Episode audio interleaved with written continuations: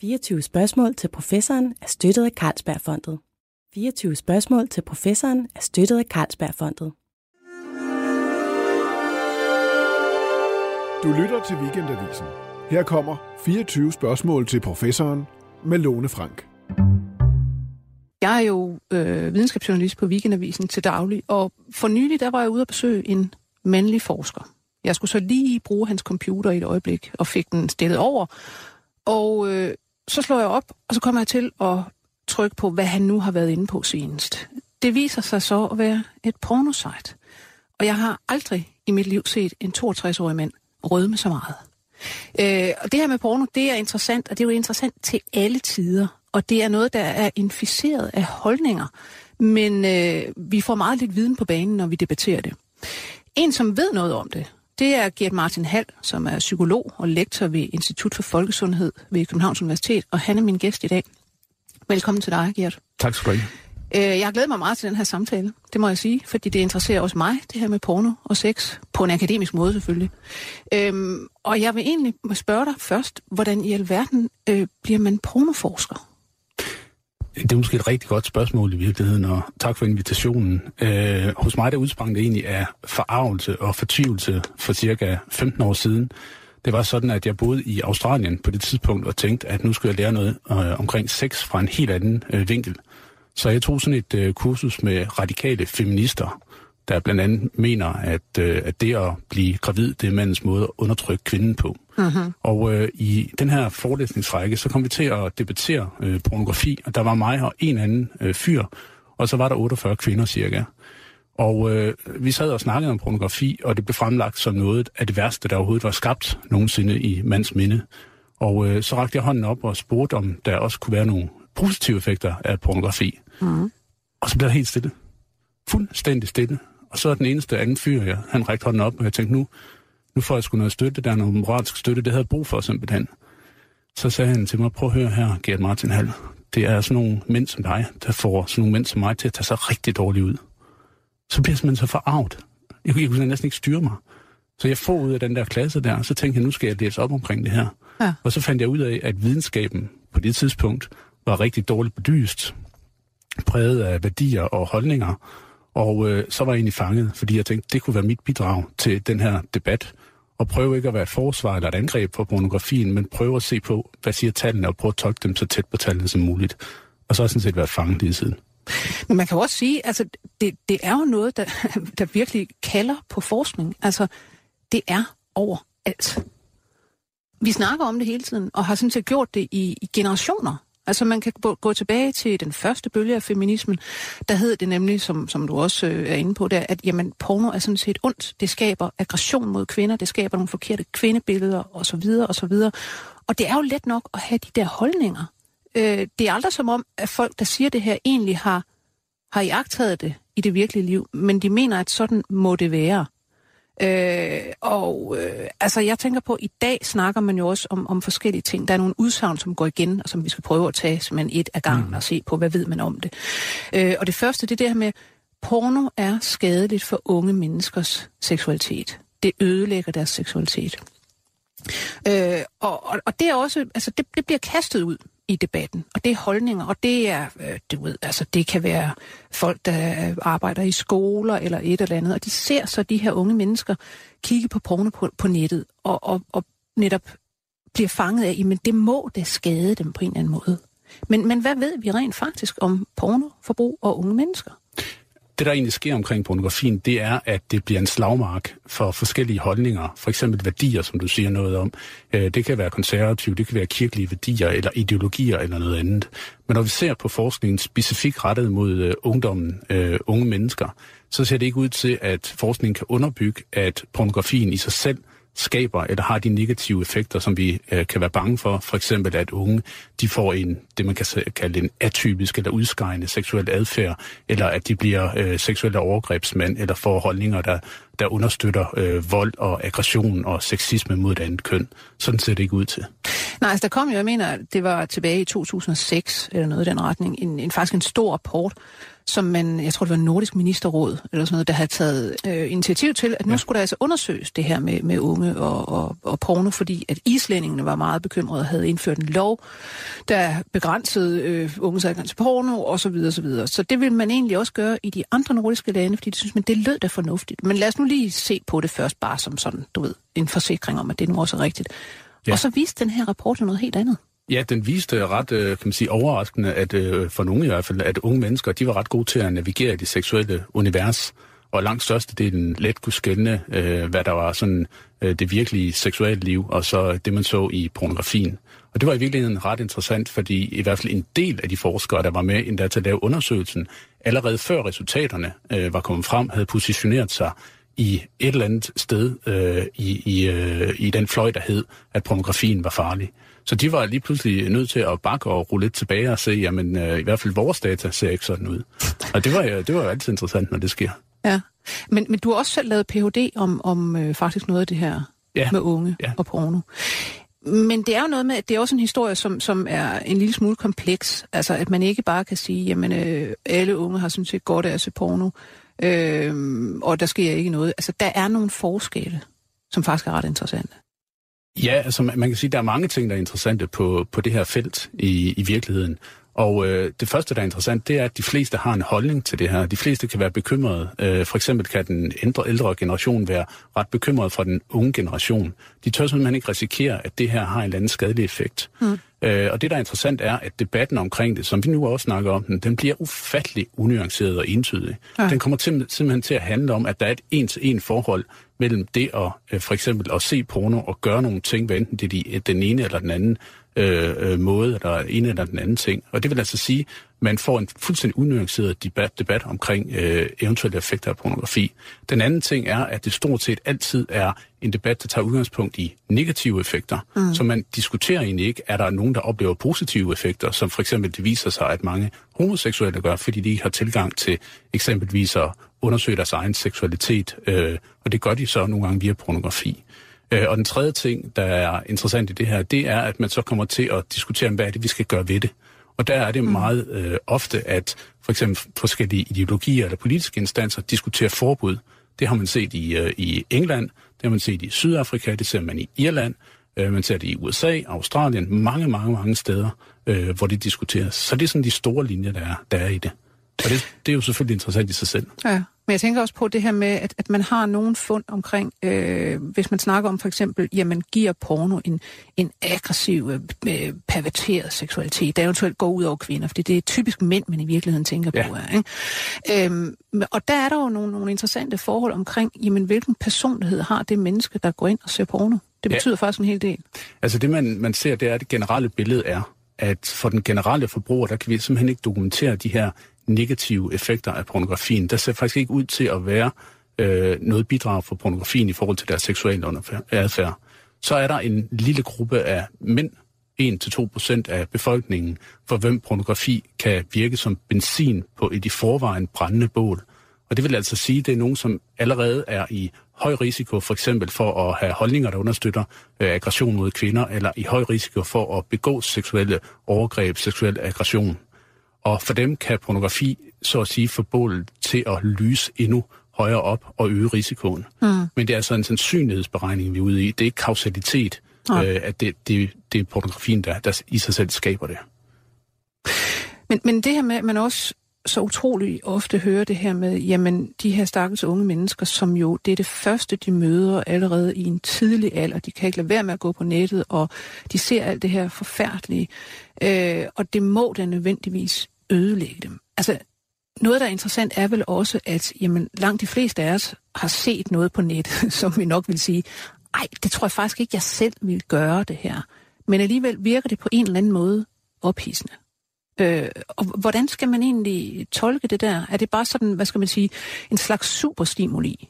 Altså, det er ikke fordi, det får os til at gøre det samme, som man ser, men, men det er ligesom øh, at se en reklame for, øh, hvad der hedder, en kæmpe stor lavkage. Åh, det er lækkert det der. Jeg tager lige, jeg køber mig en, en, en småkage. Altså.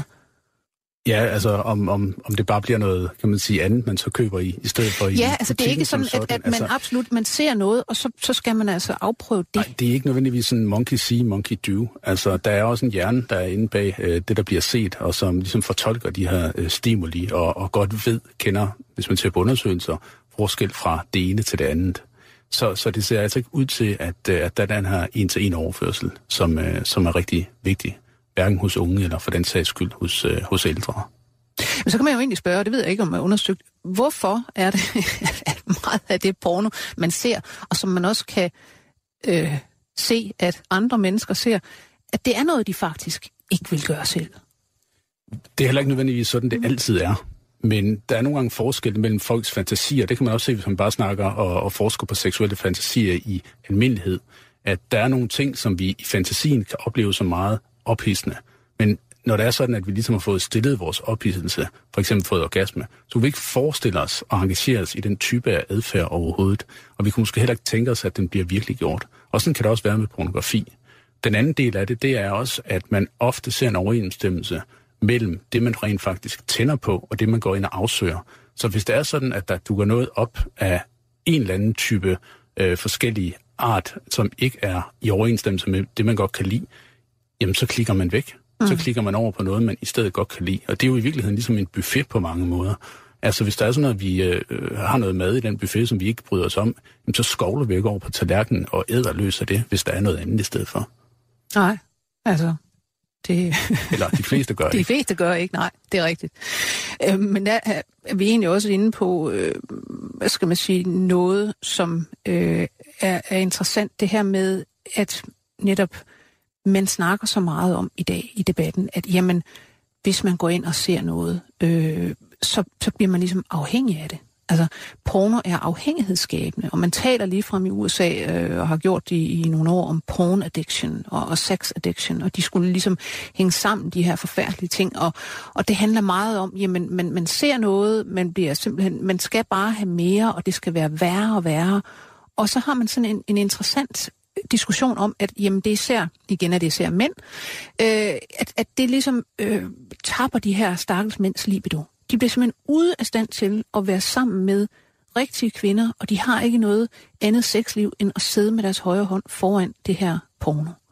Øh, og der, det kiggede jeg på øh, i en artikel her for noget, noget tid siden, og øh, snakkede med nogle forskere om det her med øh, afhængighed hvor der også er altså virkelig en kæmpe diskussion, øh, og mange vil sige, at man kan ikke kalde det her en afhængighed som sådan. Hvad, hvordan har du det med det? Det er en kæmpe stor debat, der foregår nu, og den foregår specielt i, øh, i USA, og, øh, og det gør den øh, nok, fordi man er usikker. Man har simpelthen ikke nok forskning til at gå ind og tilsige, at det her, som man kalder seksuel afhængighed helt overordnet, at det er en selvstændig diagnose, eller en, er det et udtryk for noget andet? For eksempel en impulskontrolforstyrrelse, eller en tilsvarende øh, afhængighedstilstand, øh, øh, som kan forklares ved hjælp af andre ting. Og så er det netop, at så øh, i, for eksempel i forhold til afhængighed, så har vi en masse positioneringer, hvor det ikke kommer til at handle om afhængighed, men værdier og andre ting. I, i USA så bliver det meget kirken, der går ind og siger, jamen der er seksuel afhængighed, og for mænd der udarter det så oftest i pornoafhængighed, og det skal vi behandle, fordi det er farligt øh, for troen og for familietilhørsforhold. Så er der de konservative kræfter i, øh, i England, selv efter Brexit her, som har, øh, har sagt, at øh, jamen, øh, det, det, det er måske ikke det religiøse, det tror, men den her afhængighed af pornografien og pornografiafhængigheden, den tror de konservative familieværdier, der er. Og så er der nogen, som har tredje og fjerde øh, ting i, i forhold til det her, som ikke så meget både frem af, af kan man sige, værdier og religion, men økonomi Altså hvor der er kæmpe øh, store økonomiske interesser, fordi man har lavet en eller anden øh, terapeutisk praksis eller gruppeterapi eller noget mm. andet, der bygger på det her. Ja. Det man ser, det er, ja, vi ser i klinikken også, hvis man spørger Rigshospitalet og andre steder, at der kommer mænd og nogle kvinder, flest mænd, som er seksuelt afhængige. Det vil altså sige, at de har et, et, øh, et, et forhold til seksualiteten, hvor seksualiteten er kommet ud af kontrol i forhold til deres oplevelse det har en stor indvirkning på deres øh, hverdag, og de får pint af det. Mm. Øh, en del af dem øh, kan være sådan noget som prostitueret eller sexchat, og en anden del kan være pornografi, alt efter hvordan og hvorledes. Så det optræder i klinisk praksis. Ja. Men det vi ikke ved noget om, og det som de udlandske studier også peger på, det er så, jamen er det her selvstændigt? Er det noget, der skal en diagnose manual som en selvstændig kategori? Eller er det noget, der er et udtryk for noget andet? Altså stress, depression, angst, det at man ikke kan få det sociale til i forhold til det andet køn, impulskontrolforstyrrelser, øh, problemer i forhold til neuroanatomi og, og, og hjerneprocesser osv., eller hvad er det? Og det ved vi ikke endnu, fordi vi har ikke øh, haft mulighed for at forske i det længe nok. Altså jeg snakkede jo øh, til min artikel på et tidspunkt med øh, Nicole Pross, som hun hedder, som sidder på øh, University of California Los Angeles. Og hun øh, forsker i porno, når hun engang imellem kan snige lidt bevillinger fra, eller lidt penge fra nogle andre bevillinger over i det her med porno, fordi det, det er, øh, specielt i USA, meget svært at få, at få penge til. Øh, men, men hun har lavet nogle forsøg, altså hvor hun simpelthen prøver at kigge på, jamen hvis vi nu tager nogen, der selv erklærer sig som pornoafhængige. Sætter dem over for nogle billeder af, det kan være altså sådan neutrale billeder, landskaber, så er der nogle krigsbilleder, og så er der noget, øh, noget porno, og kigger på, hvad sker der med deres EEG, altså deres øh, hjernebølger, fordi der er hos for eksempel alkoholafhængige og kokainafhængige, hvis man viser dem billeder af deres misbrugsstof, så sker der simpelthen noget, noget særligt. Man kan se det på det her EEG. Hun ser så ikke det samme med hensyn til de her øh, pornobilleder. Hun har også lagt nogen i en scanner og kigget på det, og kan heller ikke sådan, altså se det samme mønster, som man kan med andre typer øh, hvad der er afhængighed. Hun prøvede også øh, i det her, de her scanner-eksperimenter faktisk øh, tage nogle mænd, igen, der selv mener, de er pornoafhængige, og øh, teste den her hypotese, eller det her diskussionspunkt, som mange også kommer med, hvor, hvor man siger, jamen, altså, når man er pornoafhængig, så skal man simpelthen man skal have mere og mere, mere, mere rå stimuli, fordi at, at man bliver ligesom, man får hård hud på, på de her dele af hjernen, der har med det at gøre. Ikke? Så, så man skal ligesom bare have mere og mere. Og det viser sig fuldstændig det omvendte. Altså jo, jo mere du så øh, i laboratoriet af porno, jo, jo mere følsom blev din hjerne også for, om man så må sige, seksuelle stimuli. De blev så også, øh, hun fandt ud af, at de her mennesker øh, faktisk jo mere porno de så, jamen, hvad skal man sige, øh, jo mere havde de faktisk også sex med rigtige mennesker. Altså, det ødelagde ikke deres sexliv, det tappede ikke deres libido. Øh, og det er hun så blevet meget upopulær på at gå ud og sige, fordi som du selv peger på, der er en enorm industri i USA, mm. der hedder, lad os afvende folk med porno og sexafhængighed. Helt, helt enig. Har du mødt nogle af de der terapeuter, Altså, jeg har diskuteret nogle gange med, med nogle af dem, og, øh, og det har været udlandske medier, eller det kan have været på konferencer eller, eller tilsvarende. Og, øh, og en, en del af dem er jo lige så interesseret som jeg er i at finde ud af, hvad siger videnskaben. Men der er så også en anden del, som har nogle, kan man sige, øh, personlige eller økonomiske eller andre øh, aktier eller interesser i, i det her felt, som gør det svært nogle gange at skille, øh, skille det ene fra, fra det andet. Og, øh, og, og når det er sådan, du siger det her omkring det med glidebaneeffekten, så er det jo ret interessant, fordi det er jo i virkeligheden det, som er et af grundlagene for diskussionen i Danmark, hvis vi skal komme tilbage til, til Danmark, til ungdommen og, og, og så videre.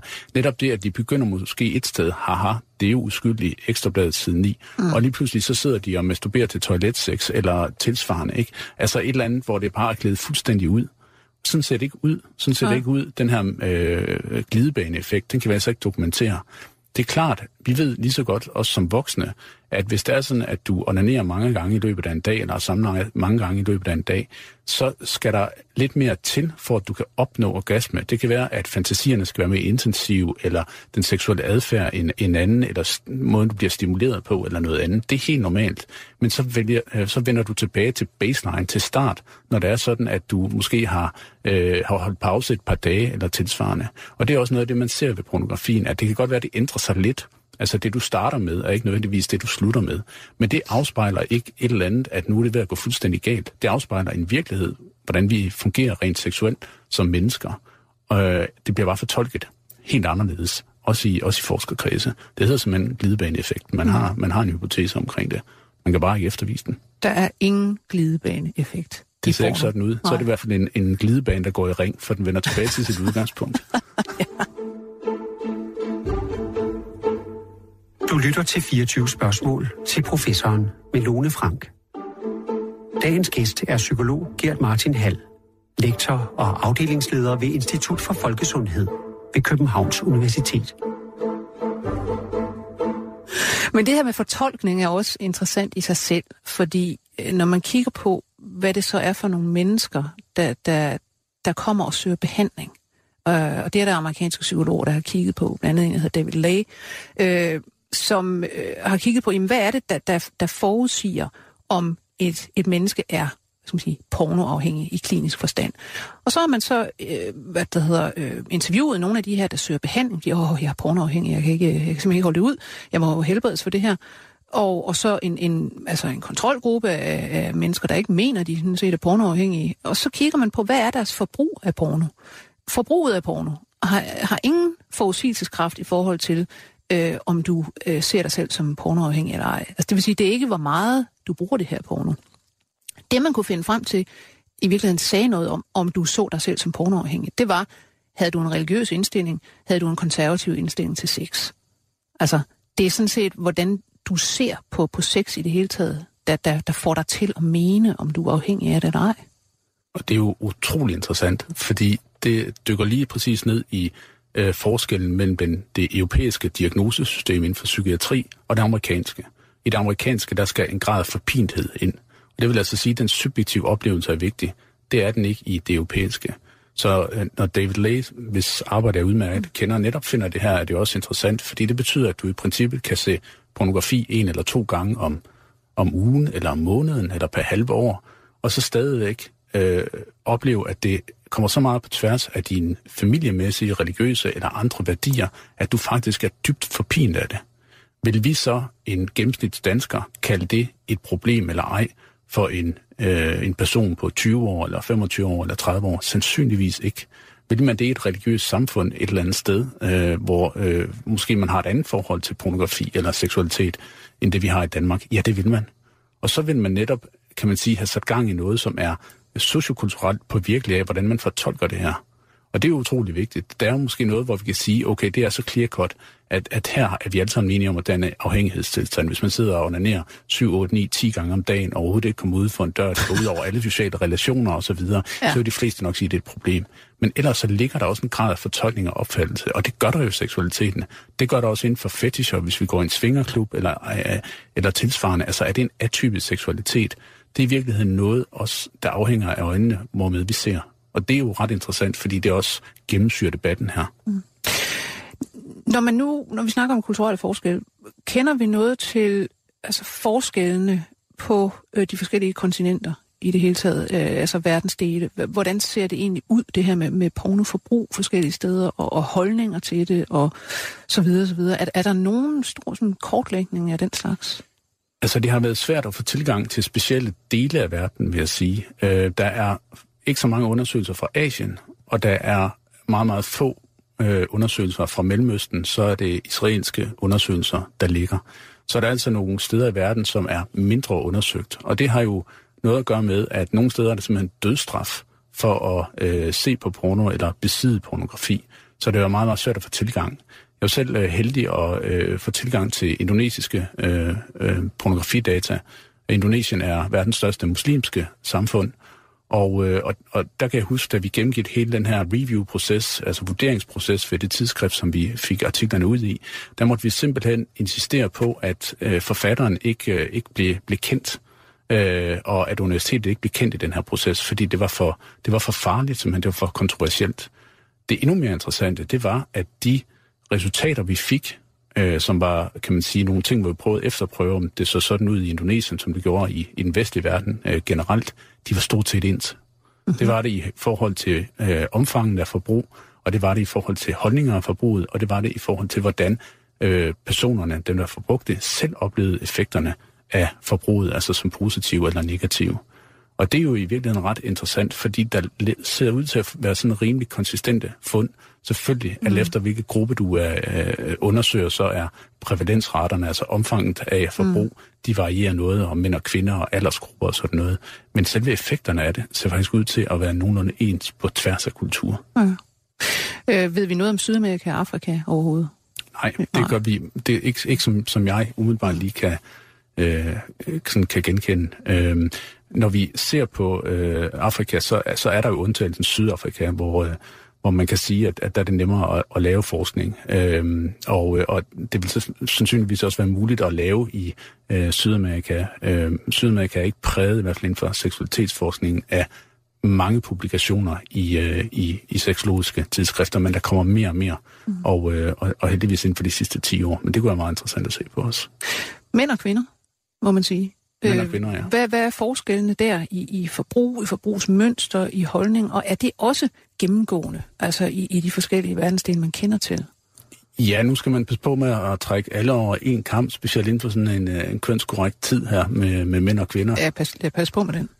Men, øh, men det vi øh, ser, det er stort set, at øh, mænd, øh, kan man sige, udraderer kvinder på alle parametre, der drejer sig om, hvor ofte man bruger pornografi, øh, hvilket for mange, hvor mange forskellige typer man bruger pornografi, øh, typer af pornografi, man, øh, man bruger, hvor mange minutter om ugen man spenderer på pornografi, hvor ofte det bliver brugt i forbindelse med onani osv.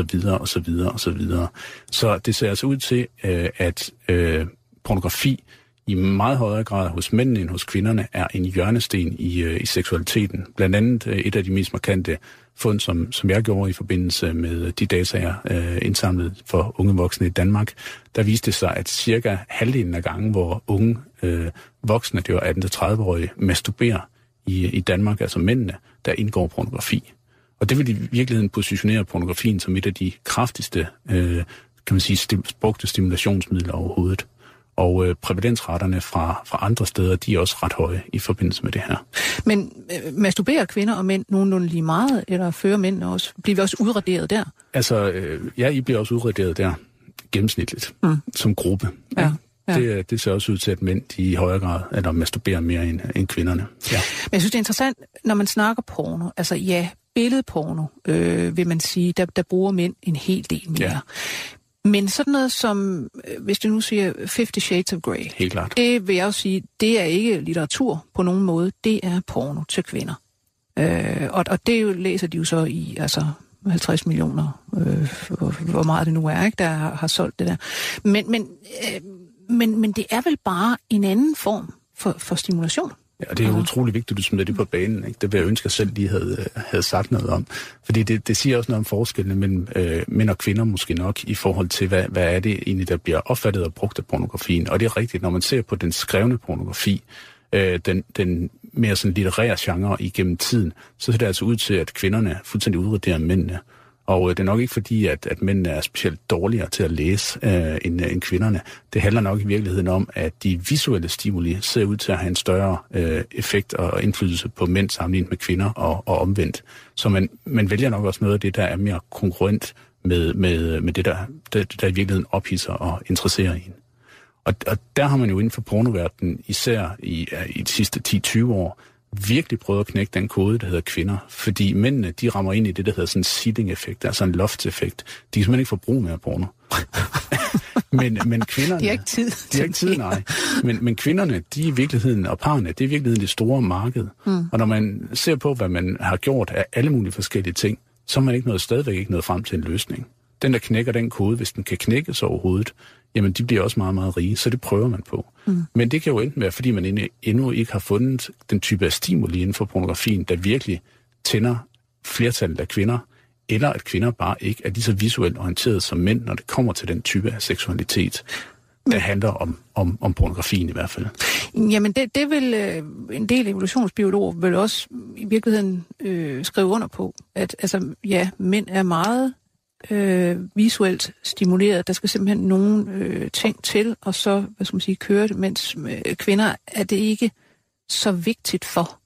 Altså, det har ikke været det, der, øh, hvad skal man sige, de, de skal vælge på nogle andre parametre. Altså, mænd har haft det sådan i, øh, hvad der hedder, stenalderen, som man siger, at jamen, de skulle kunne se på en partner, det der, altså, du ved, brede hofter, sådan og sådan, øh, det, er, det er godt at hvad der hedder, prøve at sprede sine gener her. Mens, mens kvinder har skulle vælge på nogle andre parametre. Altså, hvor, hvor god en forsørger vil den her han være? Altså, hvor god vil han være til at hjælpe med det ene og det andet og det tredje, når, når ungerne kommer, og så videre, og så videre. Så det, det visuelle betyder ikke på samme måde øh, noget.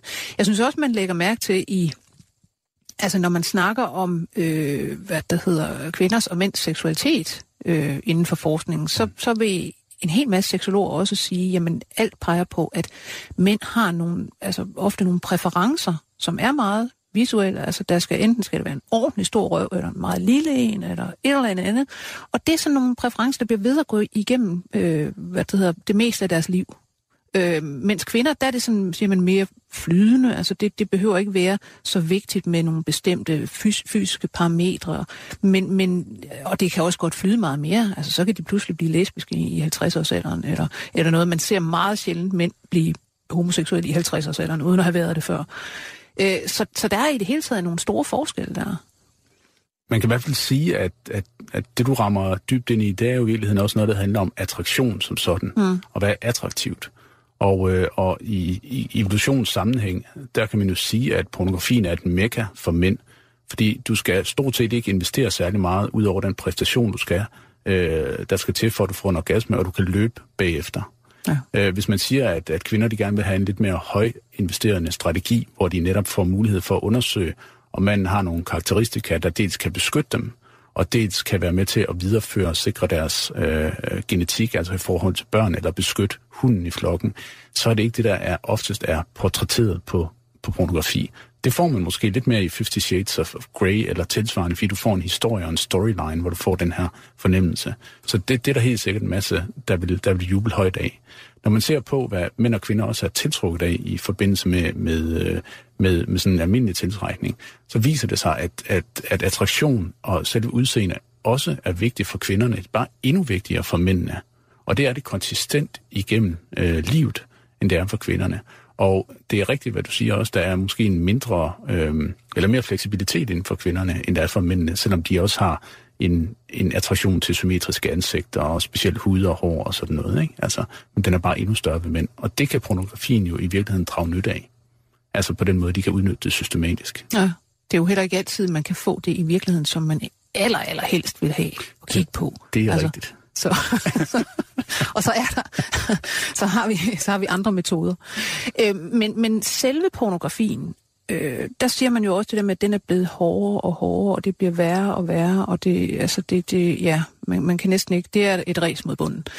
Øh, ved man noget om, hvordan har pornografien egentlig udviklet sig over årene, og hvad er det, der er, er mere forbrug til, og, og i det hele taget, hvordan, hvordan ser det ud, den der genre? Ja, det ved man noget om. Øh, heldigvis kan man sige det man ser er måske ikke, at den nødvendigvis er blevet hårdere og hårdere generelt. Der er blevet mere og mere af den, og det der helt markant er, at den er blevet mere og mere differentieret. Det vil sige, at man kan vælge meget mere i overensstemmelse mellem sine specifikke præferencer. Hvis man godt kan lide øh, kvinder, som er mørkhåret og blå øjne og 1,65 og kommer fra den del af verden osv., så, så kan du stort set finde det. Det kunne du ikke for 30-40 år siden, men, men selve sitesene er, er blevet øh, kan man sige, meget bedre til at søge det, du specifikt godt kan lide, og der er blevet meget mere pornografi at søge blandt, altså databasen er simpelthen blevet større. Det inkluderer jo selvfølgelig også, at en del hårdere pornografi, hvordan du så end definerer det, øh, også er tilgængelig i et andet omfang, end det har været før. Men når man ser på, hvor mange procent øh, ud af den samlede pornografi, der i virkeligheden er det, man karakteriserer som hård pornografi, så lader det til, at den her sted er meget lille. Alt efter hvordan man lige differentierer hård pornografi, eller definerer det, så viser det sig, at det er mellem cirka 1 og 10 procent af den samlede mængde af pornografi, der laves. Men og hvordan, den har været rimelig konstant. Ja, men hvordan, definerer, hvordan vil du definere som forsker hård pornografi? Jamen, jeg synes, det er meget, meget svært mm. at, øh, at, at definere. Øhm, det har nogle gange været defineret i retning af, at det er pornografi, hvor der indgår øh, en eller anden grad af eksplicit vold. Øh, men så er der nogen, der har sagt, okay, men hvad er vold så? Er det sådan en, øh, en, en psykisk vold, altså hvor man øh, kalder kvinden især på bestemte ting, eller skal det være fysisk vold? Og hvis det er fysisk vold, er det så at det at slå øh, lidt på rumpen, eller, øh, eller rive lidt i hårdt? Er det så vold i virkeligheden, eller er det passion, eller hvordan er det, vi skal definere det? Så, øh, så, så jeg vil sige, at det der er ikke konsensus omkring, og jeg er, er selv lidt uafklaret omkring den del af det også, hvis jeg skal være ignorant ærlig over for dig. Ja. Jeg synes selv, det er interessant, øh, når jeg nu i forbindelse med research til den udsendelse har øh, øh, kigget lidt. Altså, og altså jeg må sige, langt, langt det meste. Altså jeg, nu tog jeg en, en mand af mit bekendtskab og bad ham øh, simpelthen øh, vise mig, hvad, hvad er det egentlig, hvad, hvad går du ind og ser? Ikke? Og det tog lidt tid overhovedet at ham overtalt. Men, øh, men det var sådan noget meget, altså, øh, altså for mig at se, hammerne kedeligt. Altså, slam, slam, slam, slam, slam. Altså eventuelt to på en gang, eller tre, eller, øh, og, og, og, altså, det samme og det samme, og, og man tænker bare, ja, hvordan kan det være meget ophidsende? Altså, det, det forstår jeg ikke helt selv. Altså, øh... nu ser du spørgende ud på mig, som om jeg skal ligesom komme med de vise sten og forklare det. Det er jo et ufatteligt svært spørgsmål, fordi ja. man kan også sige, øh, altså, hvordan ser vores sexliv generelt ja. ud? Altså for de fleste, så når man har været sammen med en partner, lad os sige 3, 4, 5 år, mm. så er det nok nogle af de samme seksuelle manualer, opskrifter, scripts, øh, man, guidelines, man i virkeligheden bruger i ja. forbindelse med det seksuelle. Det gør ikke, at det nødvendigvis altid er kedeligt. Der kan ligge andre momenter i det. Og sådan kan det også være i forbindelse med pornografien. Det, det er ikke sådan, at man nødvendigvis udvikler sig helt vildt meget, men det har, har måske et formål. Og når det formål ligesom er blevet betjent og afsluttet, så lægger man det væk. Men så gror der en eller anden form for behov op, der så kan slukkes af det samme. Det er ligesom at spise, ikke? Øh, for, for nogen i hvert fald. Altså, det kan være den samme type mad, man spiser igen og igen, men den kan stadigvæk smage godt. Det er sjovt igen, det der med, at når jeg kigger på det der som, som kvinde, så må, så må jeg sige, altså, det er ikke fordi, jeg elsker feminister på nogen måde, men, men altså, det er, jeg synes, det er rigtigt, det der med, men, men man ser en enorm tendens i porno til, at, at, at kvinder på en eller anden måde, det skal helst være lidt nedværdigende for dem, ikke? og de skal helst se ud, som om de er kommet lige ind med firetoget fra Østeuropa, og så bliver der gjort ting ved dem og sådan noget. Ikke? Øh, og man tænker, hmm, det er sgu da egentlig... Altså, jeg kan godt forstå, at de i sin tid sagde, disse feminister, det må give aggressivitet og vold mod kvinder. Men det viser sig rent faktisk, når man laver undersøgelserne, det har man jo gjort altså tilbage i tiden, øh, og kigget på, jamen dem, der så faktisk bruger porno af mænd, de viser sig ofte at have, eller i gennemsnit, at have en mere positiv holdning til kvinder, som det hedder, og i virkeligheden et, øh, altså en, en, en mere øh, en, en rarere seksualitet i virkeligheden, end, end dem, der overhovedet ikke brugte porno. De var faktisk mere fjendtligt indstillet øh, over for kvinder i øh, nogle amerikanske undersøgelser fra, fra jeg mener, 80'erne. Og det, det er jo altså specielt. Det, det tror man jo ikke umiddelbart. Nej, det er jo specielt, og, og jeg synes også, det er interessant, det du siger med, øh, altså er det kvindenedgørende eller, øh, eller ej? Og det, det, det kommer jo, altså man havde en tendens, øh, kan man sige, for måske 20 år siden, hvor det netop var sådan, at feminismen positionerede sig et sted, hvor de sagde, jamen det her, det er kvindeundertrykkende. Øh, og den del af det øh, eksisterer stadigvæk. Men man har så fået en anden gren af feminismen, der netop siger noget andet, der siger, jamen det her det er ikke kvindeundertrykkende. Det her det er øh, i virkeligheden noget, der er befordrende for den kvindelige seksualitet. Noget, hvor kvinden får lov til at udtrykke sig og er med til at afstigmatisere den her øh, opfattelse af kvinden som en, som hele tiden er, er poetansk og gør det rigtigt og ikke har en seksualitet i virkeligheden. Så der kommer også diskussioner, øh, når man ser på, på det billede inden for, for feminismen. Øh, så tror jeg også, man skal skelne mellem effekter på forskellige planer. Altså det, vi sidder og diskuterer meget, har jo været effekter på den, der forbruger det. Hvis man dermed også kan se på, jamen, hvad er effekterne så for, så for dem, der er i industrien, producenter, dem, der optager det, dem, der er aktørerne, altså skuespillerne osv., så, så er det måske et andet billede, vi finder. Altså, der har lige været en undersøgelse, som, som fandt, at dem, der var i, øh, i industrien, de opfattede sig selv som øh, mere sund og havde det bedre og sådan noget end, en gennemsnitlig kvinde. Men det er jo ikke sikkert, at det her det er sådan en konsistent fund. Øh, det er jo i virkeligheden behæftet med alvorlige fejlkilder. Måske. Men det er jo det er en, det er en anden måde. Den tredje måde er også, hvad gør det for økonomien? I Kalifornien for, jeg tror det er 5-10 år siden, jamen der var 40.000 mennesker ansat inden for pornoindustrien, og det er en af de, de højeste øh, genererende øh, brancher rent økonomisk i USA overhovedet det, det har jo også nogle konsekvenser. Så man skal nok passe på, når man diskuterer effekt. Altså, hvem er det, vi diskuterer effekt for ja. i, i virkeligheden? Øh, burde de her nye feminister egentlig ikke lave deres egne pornofilm? Det må du spørge dem om, dem om kan man sige. Øh, der, er, øh, der har været sådan, det hedder øh, Fem Production, som har prøvet at, at lave pornografi til, til kvinder, og, øh, og der er også, øh, kan man sige, pro-feminister, som man kalder dem, øh, som i den grad har, har prøvet at give sig i, øh, i, i kast med og både at være producenter og også være aktører. Annie Sprinkle er en af de, de gamle og så videre, der har hjemme haft sådan Grit Uldal øh, Jessen, tror jeg hun hedder, øh, som, som også har givet, øh, givet sig i dag med det. Så, så det bliver forsøgt i virkeligheden. Men tror du, altså det meste af udbuddet, er vi enige om, det, det er til mænd, fordi det er simpelthen øh, dem, der er den store gruppe Det er i hvert fald af, mænd, der af ser det mest. Ja. Øhm, men tror du overhovedet, det er muligt at fremstille billedporno, øh, som, som henvender sig altså, både til mænd og kvinder? Eller er det faktisk en umulig opgave? Altså, hvis du havde spurgt mig for 10-15 år siden, så ville jeg have sagt, ja, det må man da kunne gøre.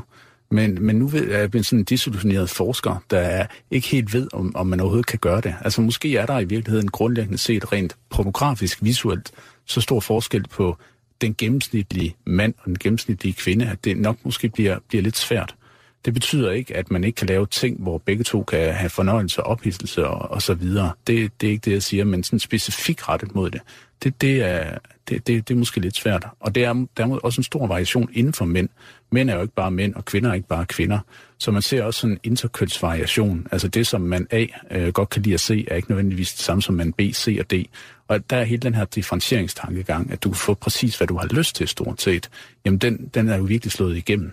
Øh, det kan man jo bare se, hvis man går ind på et pornosite, for mange forskellige muligheder, der er for at klikke ind på alle mulige forskellige kategorier, der går over type af øh, seksualitet, til hvor mange der er, til hvilke hudfarve, til hvilke køn osv. osv. Jeg kom øh, i denne her research øh, tilfældigvis til at slå ind på noget ret overraskende, som var en, hvad det hedder, en, øh, øh, et, et stykke japansk porno. Øhm, altså henvendt til mænd, men, men Øh, jeg, jeg har aldrig set noget lignende i, i hvad der hedder, det vestlige udbud. Altså det var øh, sådan en hel gruppe, øh, sådan unge japanske kvinder, der var ikke implanteret hverken det ene eller det andet, øh, ikke noget kunstigt over det. Og så var det en mand, som bare blev lagt på en, en luftmadras, og så begyndte man at, at massere ham med olie og ting og sager, og sagde små hyggelige lyde som, åh, åh, og, og det gik der meget lang tid med. Og det, det kan man åbenbart øh, afsætte til nogen også, og jeg tænkte, det var skulle da en interessant kulturel forskel. Det kan jeg ikke forestille mig i virkeligheden øh, en dansk pornoproducent lave. Jeg tror ikke, han vil sælge så meget herhjemme, vil jeg sige. Det kunne godt være, at det var et, øh, et rimelig begrænset øh, publikum. Altså i Japan har der jo for eksempel også været meget rigtig hård pornografi. Mm. Øh, altså sådan voldspræget. Voldspræget ja. pornografi. Og så har der været meget, som også har været debatteret her øh, herhjemme, øh, det der hedder sådan hentai, altså pornografi i tegneserieform, øh, som, som har været meget frem i, i Japan. Og man kan jo sige, at inden for pornografien finder du alting. Altså det, du beskriver, er jo også et, et morsomt billede, ikke? Uh, jeg kan huske, at jeg engang var inde og kigge på de her forskellige kategorier i forbindelse, selvfølgelig også med forskning, fordi vi skulle lave et forskningsprojekt om, hvad, hvad man brugte af forskellige ting. Og der uh, stødte jeg på nogen, som, som ligesom fik vasket hår. Ja. Og det var sådan det ophidsende, altså helt almindelig hårvask. Ikke ja. noget af det ene eller, eller det andet.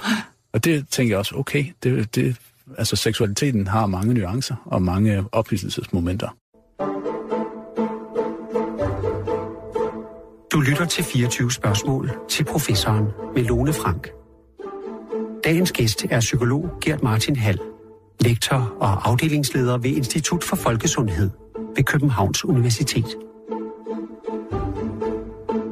Men hvis vi så netop altså, snakker lidt om seksualitet i det hele taget, fordi det er jo også en, en, en bredere debat, det her i virkeligheden altså kommer ind i forhold til. Ikke? Altså, øh, vi har det her med porno er ondt, det er afhængighedsskabende, det er skadeligt for unge osv. osv. Øhm, og så kommer den her med, med seksualiseringen af det offentlige rum, og i det hele taget, at, at, at det bliver værre og værre. Øh, og så snakker man om, fra en anden position, jamen det er jo, vi er jo bare gået ind i sådan en nypuritanisme. Og, og hvad skal man sige, hvor vi giver køb på vores frisind øh, og så videre, så videre. Altså, hvordan skal man overhovedet se på det? Altså, øh, kan man på nogen måde undersøge, jamen, jamen har vi egentlig øh, hvad skal man sige, mere poetanske holdninger nu om dagen, man, man altid har haft? Eller hvordan er det, det bevæger sig det her? Er der overhovedet noget hold i de her påstande? Altså, jeg synes, det du snakker om, er jo sådan den offentlige debat i virkeligheden. Hvordan er den omkring seksualitet? Og, øh, og det, man har snakket meget om, det har været den her nye poetanske tendens, hvor man har sagt, at det lader til, at man er blevet mere moralsk sippet, mm. og dem, der har været modstandere af det sagt, og dem, der har været sådan nypuritanske, siger, nej, vi er ikke sippet, men vi vil have lov at sige fra over for det, vi synes er en overseksualisering af eksempelvis det, det offentlige rum. Jeg tænker, det bliver en lidt uh, forfejlet diskussion, fordi jeg tænker, at den, den ældre generation, eller at befolkningen i forhold til for eksempel unge, altid er nypuritanske, fordi de er bekymrede. De tør simpelthen ikke at løbe en risiko omkring seksualiteten, og hvis unges sprog eller seksualitet, udtryksformer ændrer sig, så bliver alderdommen nogle gange bekymret, fordi de ikke forstår den. Lad mig tage to helt konkrete eksempler. Hvis der er en, øh, en, en der er ung, der, der siger, jamen, øh, fuck dig, din luder. Ja, det gør de jo. Det gør de jo. Ja. Så tænker vi, hold da op, det er jo helt galt det her. Det svarer til, da jeg var ung, at man sagde, hold kæft, hvor er du en spasser. Det sagde man dengang, og før det sagde man noget andet. Men det bliver fortolket på en helt speciel måde. Det kan jeg også huske, det gjorde vi også. Øh, den anden del af det, det, det går lidt, lidt mere på, øh, kan man sige, øh, ting, man gør seksuelt. Altså i 50'erne, øh, der var det sådan kampen om, om, om munden, man havde oralsex. Nu er det kampen om, om røven i forhold til analsex. Mm. I 20'erne 30 var det, var det kampen om partnerne. Altså det, hvis man det havde haft man to have, eller flere partnere, så var det helt frygteligt. Og det vil sige, at vi tolker hele tiden de tendenser, der er hos ungdommen i lyset af vores egen alder, og vi tør ikke at risikere noget, eller også så misforstår vi tingene. Og det gør nok, at vi er bekymrede. Og den her bekymringsgeneration, som vi hele tiden konstant går rundt i, jamen, når vi går rundt i den, så, så betyder det nogle gange, at vi, når vi skal fortolke den, skal sætte nogle labler, labels på, som måske ikke passer til. For eksempel, at så vil vi blive nypuritanske eller noget andet. Og det synes jeg bliver forfejlet i debatten. Det er med til at på en måde stigmatiserer noget, hvor man måske skal lytte til og snakke om det, og snakke om, det hedder noget andet, eller er noget andet i virkeligheden. Og jeg tror mere, det drejer sig om, om det her. Jeg kan huske øh, professor øh, i seksologi Christian Gravgaard, han foreslog for nogle år siden, mener jeg, at man jo egentlig burde bruge porno øh, i øh, seksualundervisning. Altså for også at sige, jamen det, er ikke, det, det, kan godt, det kan godt være, at man ser sådan noget her. Det betyder ikke, at, at man skal gøre sådan, og at kvinder er sådan, eller mænd er sådan, osv. osv. Det bliver han jo angrebet fra alle sider. Altså, det var, det var selv internationale øh, altså medier og ting, altså jeg var helt oppe i, altså det var jo ligesom at, at, at være heroinpusher og tilbyde det første fix til, til sine kommende kunder, ikke? fordi det ville jo øh, gøre dem hooked på det her, og så videre, og så videre. Altså, øh, øh ville det ikke være ret praktisk i virkeligheden i seksualundervisningen, Altså at kunne tale om sådan nogle ting som porno, fordi de ser det altså. Altså jeg synes, det var modigt dengang, at Christian Gravgaard og Tur at sige noget om det. Jeg synes også, at debatten var vigtig. Man havde en øh, tilsvarende debat, da man lavede øh, det, der hedder Sex Stars fra Indrigsministeriet, hvor Lars Løkke Rasmussen var indrigsminister. Øh, dyr øh, CD omkring øh, seksualitet, der skulle ud til unge. Jeg øh, tror, den koster omkring 20 millioner at, at lave øh, og, og, og trykker og så videre, og det blev forbudt, fordi man havde referencer til toiletsex, altså mm. for eksempel urinsex, fordi man var bange for, at hvis man sagde til de unge, at det eksisterede nogle steder, jamen så ville de alle sammen begynde på det, og det var simpelthen en, en glidebane. Og, øh, og det er jo i virkeligheden en illustration her omkring, omkring det her, øh, hvor vi nogle gange kan være bange for at for eksempel inddrage noget, som er hjørnesten i seksualiteten i undervisningen. Her skal man se pornografi, okay, måske skal man ikke se pornografi, men kan man i mindst snakke om pornografi, og, øh, og, og hvad det er og hvad det ikke er. Og der viser undersøgelser faktisk, at nogle af de myter, som pornografien har fået skyld for at skabe, som blandt andet handler om, hvor meget, øh, hvor meget sæd er der, når, når, når mænd øh, får orgasme, eller hvor stor er bryster generelt, eller en, øh, hvor stor er penis generelt, jamen de bliver i højere grad udryddet, mm. når der er sådan, man snakker om det med udgangspunkt i pornografien. Så hvorvidt man skal, øh, kan man sige, øh, lade unge se det eller ikke se det, det, øh, det, det, det vil jeg undgå at tage stilling til. Men øh, jeg synes da i hvert fald, at man skal snakke om, øh, og måske med udgangspunkt i nogle af de myter, der er i forbindelse med pornografien, øh, som er helt generelt snak om, omkring de ting med de unge. Så vil jeg godt lige have at vide, hvor stor er en gennemsnitspenis? En gennemsnitspenis i, i Danmark, der er jo lidt kulturelle forskel, kan man sige. Men, øh, men man siger gerne i, i længden i hvert fald, der er den øh, sådan et, et sted mellem 12 og 15, 16 centimeter. I erigeret tilstand? Ja, lige præcis. Hvor findes de største? Jamen, øh, de, jeg så et, et studie, nu ved jeg så ikke, om, om det er fuldstændig øh, rigtigt, men de, det er, det er Elfenbenskysten mm. i Afrika. Hvordan kunne du egentlig forestille dig, at man, hvad skal man sige, kom videre i, i den her offentlige debat omkring porno? Fordi den, den vil jo fortsætte. Øh, og hver gang man tillader sig, som for eksempel journalist, at skrive en lille smule om det, så vælter det jo ind med meget, meget fornærmede mennesker, der bestemt har noget anekdotisk evidens. De har set et par små drenge blive fuldstændig ødelagte mener de, af det her, og så videre, og så videre. Og det er ligesom det, der, det, det, det vælter frem over alt. Hvordan får man mere respekt for jamen, det, vi ved, og det, der er lavet af undersøgelser og forskning i det hele taget? Jeg synes for det første, at når man er aktør på det her felt, så skal man bekende kulør. Og med det der mener jeg, at jeg nok har fundet ud af, at engang så tænker jeg, at forskningen var det, der ligesom skulle bestemme, hvad man synes om pornografi, øh, omkring det ene eller det andet, for eller imod. Men pornografi er indlejret i noget, der handler om noget større. Forskningen er en brik i puslespillet her, men det er ofte en brik, der bliver øh, brugt til ligesom at trumfe andre ting, til at ligesom at sige, jamen den her undersøgelse har vist, at pornografien er farlig, eller den her undersøgelse har vist, at pornografi det er godt. I virkeligheden så synes jeg, at man skal øh, tillade sig selv at sige, jamen jeg er ligeglad med, hvad forskningen siger nogle gange. Det kan godt være, at den siger det ene eller det andet, men værdimæssigt set, der mener jeg ikke, at unge mennesker, eller der mener jeg ikke det, og det, så kender man da i det mindste kulør, i stedet for at gemme sig bag forskning. Det, det er det første. Det andet er, at jeg synes, når vi dis- diskuterer det og debatterer det så meget, så synes jeg også, at der bør gives nogle øh, økonomiske midler til, øh, til forskning omkring det her. Og øh, det kan fint være forskere, som, øh, som øh, øh, måske har ulige øh, udgangspunkter, eller øh, måske har, har i udgangspunktet u- u- forskellige meninger omkring, hvad, hvad pornografi gør eller ikke gør, men at man går sammen i forbindelse med det her og prøver at se på, hvad er der af mangler på feltet. Og der er en del mangler på feltet. Blandt andet mangler vi undersøgelser, der ligesom følger unge mennesker over tid, og ligesom kan følge op på, på, øh, på pornoforbruget, og hvordan det udvikler sig eller ikke udvikler sig, og er relateret til nogle af de ting, vi har været bange for, for eksempel seksuelt aggressiv adfærd eller tilsvarende. Men du er selv ved at skulle lave et, øh, et sådan længerevarende projekt i Kroatien. Ikke rigtigt? Jo, altså vi er faktisk i gang i, øh, i Kroatien med indsamling, og det er fra, fra unge mennesker, hvor vi følger dem øh, over længere tid og hvor vi simpelthen har det, der hedder baselines data, altså startdata, og så har vi øh, to andre øh, tidspunkter, hvor vi indsamler data på deres øh, pornografiforbrug, og så relaterer vi det til nogle af de ting, som pornografien har fået skyld for at skabe. Og det kan være for eksempel en, en, en lidt mere atypisk seksuel adfærd, eller seksuel aggression, eller tilsvarende. Hvad er atypisk seksuel adfærd? Jamen det er jo, det er jo nemlig meget, meget interessant, du siger det, fordi det, det kan jo være, øh, det får en negativ øh, betydning ofte. Men det kan jo være, at man har en mere, det der hedder, øh, udsvævende eller sådan eventyrlysten seksualitet. Man er sammen med flere partnere, sammen med egen køn eller, eller tilsvarende. Det betyder ikke, at det nødvendigvis er noget dårligt. Det er ofte i undersøgelser også, også videnskabeligt set, at hvis man finder forbindelser mellem øget form pornografiforbrug og en mere udsvævende øh, form for seksuel adfærd, så bliver det tolket negativt.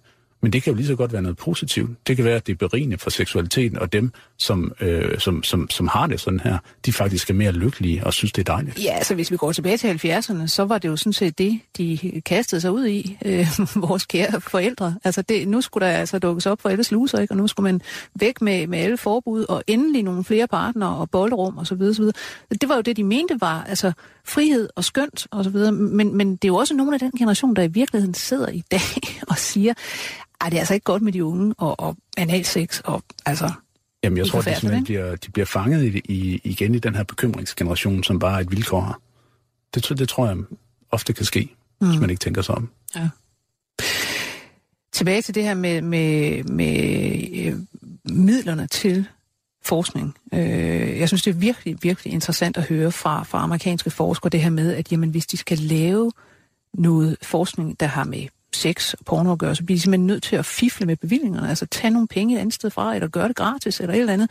Øh, og, og det amerikanske NIH, som er deres sådan store pengetank til, til sundheds- og biologisk forskning, de har simpelthen for, for nogle år siden øh, erklæret, altså sendt en besked ud til folk, øh, i forskningsmiljøet, at de vil nu ikke længere honorere øh, ansøgninger, hvor der stod sex i, i, i ansøgningen. Altså det, det vil man ikke længere Ja, det, det, det er lidt mere nuanceret. Jeg har selv været med til at få en bevilling fra NIH, øh, som gik på forbindelsen mellem pornografi og seksuel adfærd blandt homoseksuelle.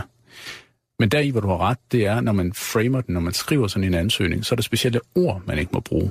For eksempel sådan noget som analsex. Og øh, hvis man får penge, hvilket er rigtig, rigtig svært, både herhjemme og i udlandet, til den type af forskning, inklusive USA, så er det ofte, når man bruger ord som øh, seksuelt overførte sygdomme, for eksempel HIV, at man gerne vil forske i det, øh, eller noget, som ligesom har tilsvarende store, acceptable sundhedsmæssige konsekvenser. Og det er ikke nødvendigvis det, som studiet kun handler om, men det er det, man highlighter eller, eller ligesom øh, sætter i fronten af, af ansøgningen, fordi ellers bliver den kasseret, eller også så kan man overhovedet ikke ansøge, som du selv siger, eller så får man ikke bevillingen. Og det er jo i virkeligheden synd, fordi det ikke altid er øh, relationen mellem for eksempel pornografiforbrug og seksuelt overførte sygdomme, vi snakker om. Det kan lige så godt være nogle, nogle andre ting, men det er bare meget, meget sværere at få øh, formidler til at, at forske i. Hvor kan man eventuelt følge dig selv og, og din forskning, hvis man vil vide noget mere?